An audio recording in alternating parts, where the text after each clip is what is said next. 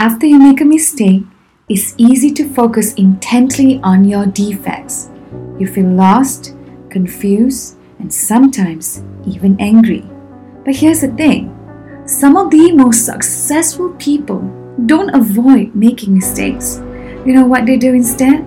They fail forward, meaning they take their mistakes, failures, and turn them into meaningful success. So, how can you develop this resiliency superpower?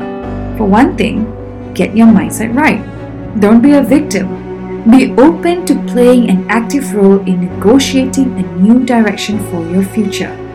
Ask yourself these questions.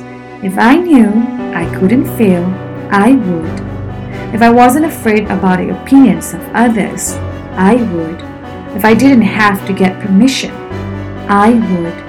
And if money were no object, I would. At the end of the day, it's really only you against you. Don't dim your light to make it comfortable for others. And believe me, when I say that I have failed more than I have succeeded, you can do this. I believe in you.